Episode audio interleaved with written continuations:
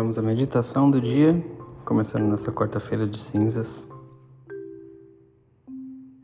com a meditação do site da obra Opus Dei para quarta-feira de cinzas. Vamos nessa.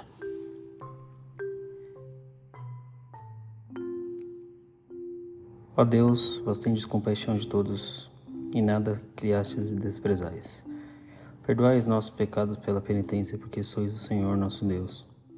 Estas palavras do livro da sabedoria que ressoam no início da missa são o pórtico de entrada para o tempo da quaresma.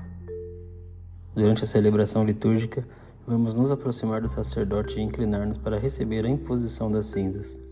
Recordaremos o convite do Senhor: Convertei-vos e crede no Evangelho. Ou a advertência inspirada no livro do Gênesis: Lembra-te de que és pó e ao pó has de voltar. Trata-se de um gesto forte que nos faz pensar como a nossa vida é frágil. No entanto, deste rito podemos descobrir também a ternura de Deus que nos procura. São José Maria comentava: a liturgia da Quaresma ganha às vezes acentos trágicos, quando se medita no, no que supõe para o homem o seu afastamento de Deus. Mas essa conclusão não é a última palavra. A última palavra de Deus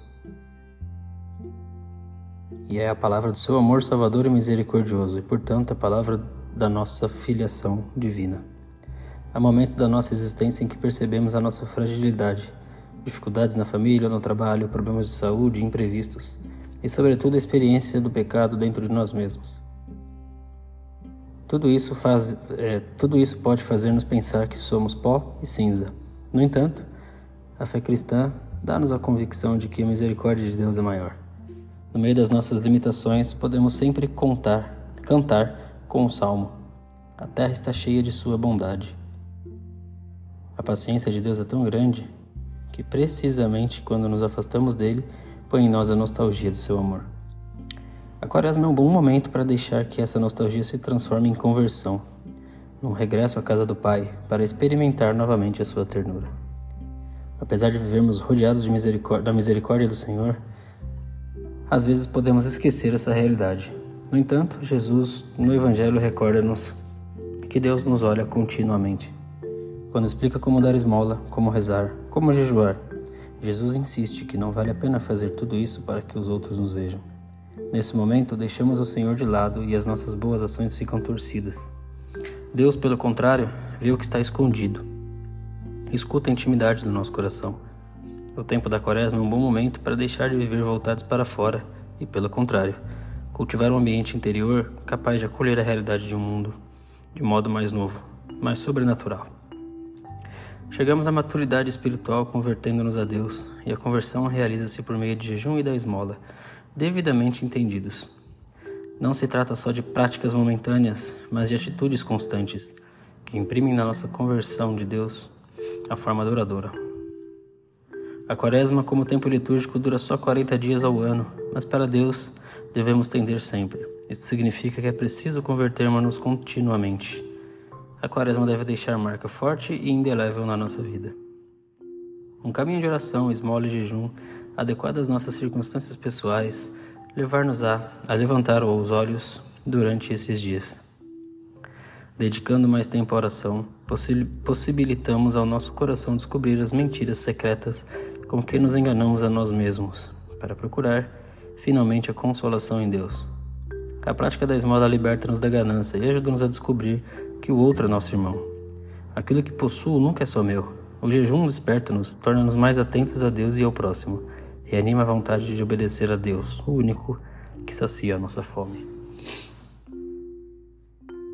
Olhamos para o filho pródigo e compreendemos que é tempo também para, para nós de regressar ao Pai. Como aquele filho também é, também nos esquecemos o ar de casa, dilapidamos bens preciosos em troca de coisas sem valor e ficamos com as mãos vazias e o coração insatisfeito. Caímos. Somos filhos que caem continuamente. Somos como criancinhas que tentam andar, mas estatelam-se no chão, precisando uma vez e outra de ser levantadas pelo seu Pai. Reconhecer que a misericórdia do Senhor enche a terra que Ele é um Pai que nos espera constantemente não nos leva à passividade. Pelo contrário, esse amor põe em movimento a nossa iniciativa de encontrar os caminhos para correr pela trilha de regresso a Deus. E um caminho privilegiado é o sacramento da reconciliação. É o perdão do Pai que sempre nos coloca de pé. O perdão de Deus, a confissão, é o primeiro passo da nossa viagem de regresso. Ali encontramos o rosto paterno de Deus que nos encoraja e nos ama como seus filhos.